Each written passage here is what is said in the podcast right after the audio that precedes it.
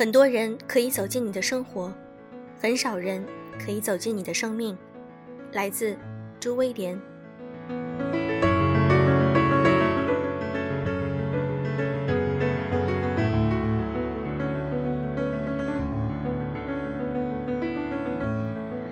用声音触碰心灵，各位好，欢迎大家收听优质女纸必修课。我是谁？我是小飞鱼。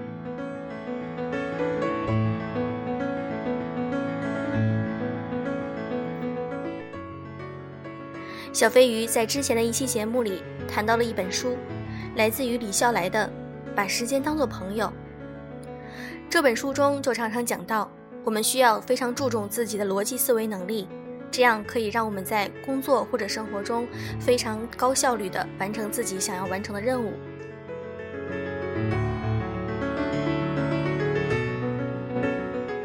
那么今天我想和大家分享一篇文章，也是来推荐书的。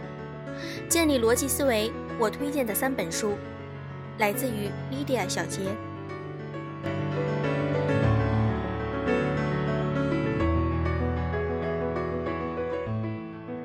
开始写作以后，我尝试梳理并建立自己的知识体系，提高自己的思维逻辑。在这方面，我自己也曾非常的困惑。在我自己的训练过程中，幸运的遇到了几本书。对我自己的思维逻辑有非常大的帮助。现在根据阅读理解的难易度，推荐三本给大家，大家可以根据自己的情况自行选择阅读。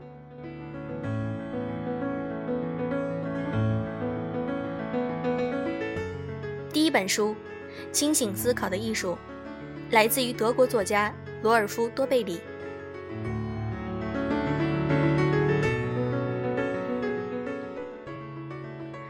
这是德国非小说类畅销榜年度排行第一的书籍，书不厚，扫描电子版也就两百多页，一张配图一个故事。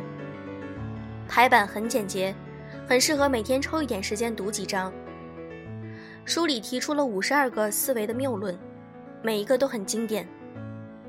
比如从众心理，就算有数百万人声称某件事是对的，这件蠢事也不会因此成为聪明之举。比如权威的偏误。这个星球上有一百万专业的经济学家，没有一位有效预测过经济危机。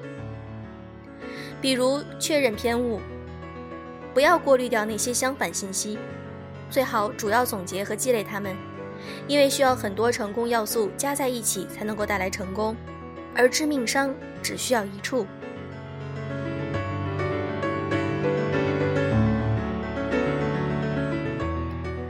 阅读过程中会莫名的持续着有一种戳中内心、醍醐灌顶的感觉，但这本书的缺点在于每个篇幅都很短，系统的解答阐述并没有很深入，这一点很可惜。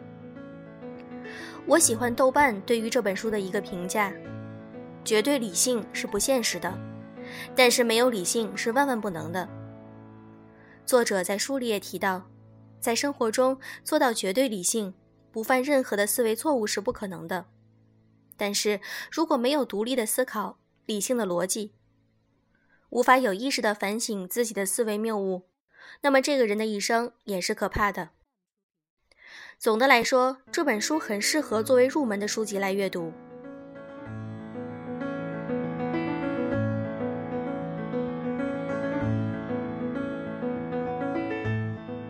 第二本书，《批判性思维》。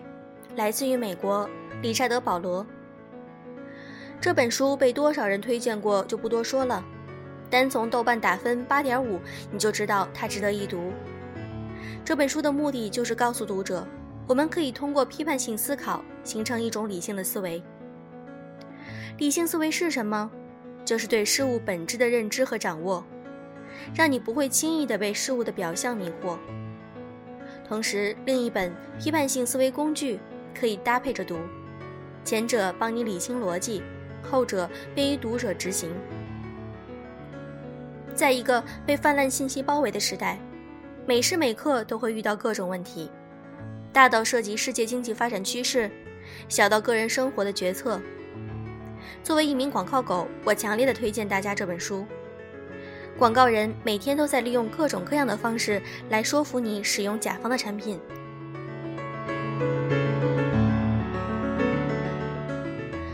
对我们兜售的观点，广告人不遗余力地让你相信这是事实。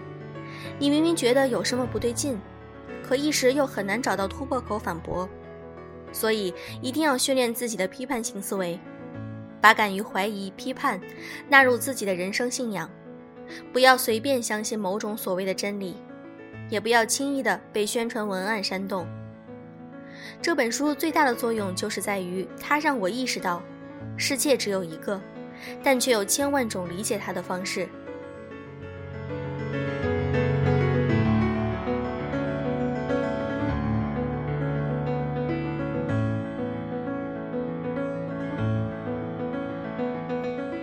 第三本书。超越智商，为什么聪明人也会做蠢事？来自于美国作者基斯·斯坦诺维奇。基斯·斯坦诺维奇是我很喜欢的作家，被豆瓣无数读者追捧的《这才是心理学》就出自于他手。《超越智商》这本书是斯坦诺维奇的呐喊。信息爆炸的今天，聪明人必须掌握的原概念是理性。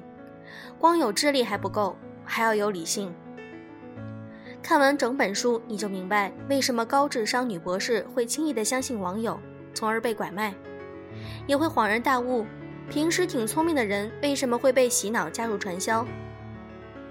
书中给了很明确的答案是：因为这涉及到算法层面的信息加工谬误，知觉登记和分类机制功能发生紊乱，给决策反应机制提供了错误的信息。简单来说，就是长期的洗脑导致了我们在接受信息的时候，会自动把原本错误信息分类在正确的那一类。在接受类似信息的时候，大脑存在的批判性知觉就会弱化了，我们从而做出了错误的行动。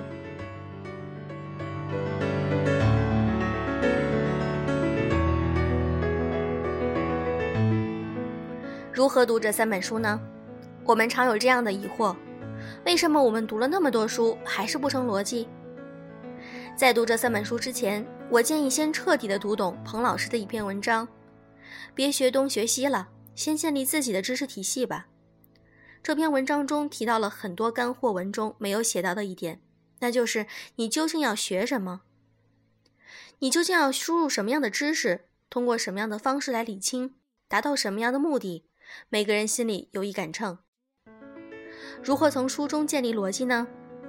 一，首先自己用心对待书中提出的问题，对这个问题有主见，形成自己的判断。我们的主见也许是很浅薄的，但即使浅薄，也终究是你自己的意见。二，对待书中的理论要有自己的问题。我们常发现自己逻辑浅显，被人随意一问就无法反驳的原因，就在于我们没有提出问题。多问几个为什么，多反驳自己几次。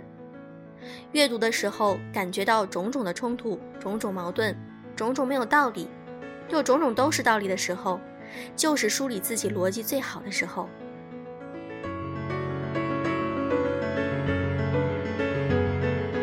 三，蔡康永常说：“奇葩说最有意义的地方在于，它让我们了解到这个世界的多面。”所以，不要执着于对错，有自己的逻辑线，有自己主见，才是最重要的事情。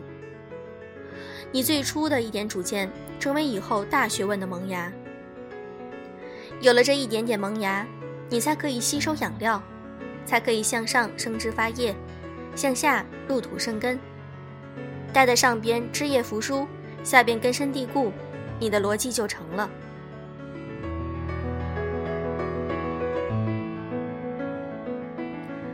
最后，我想说，中国的教育体系一直都是强调背诵和考试，缺乏逻辑和推理的启蒙，这一点很可惜。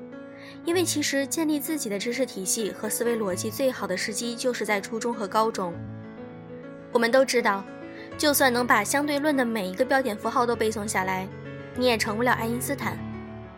因为知识是可以背诵的，只有拥有逻辑能力，才能够识别知识乃至创造知识。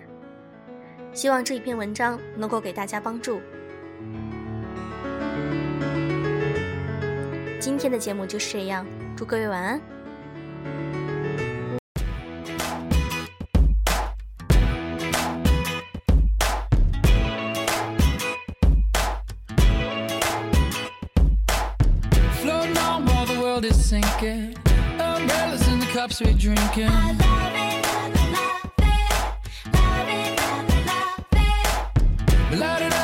darkest hour.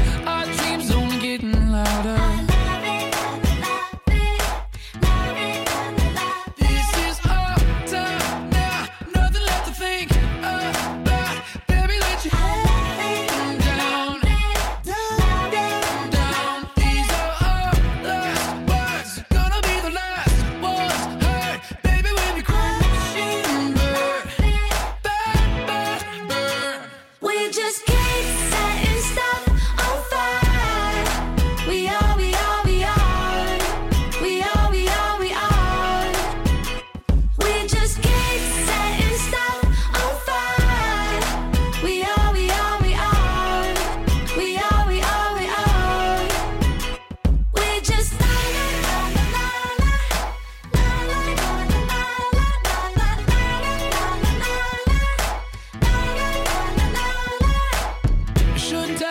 see through your dress.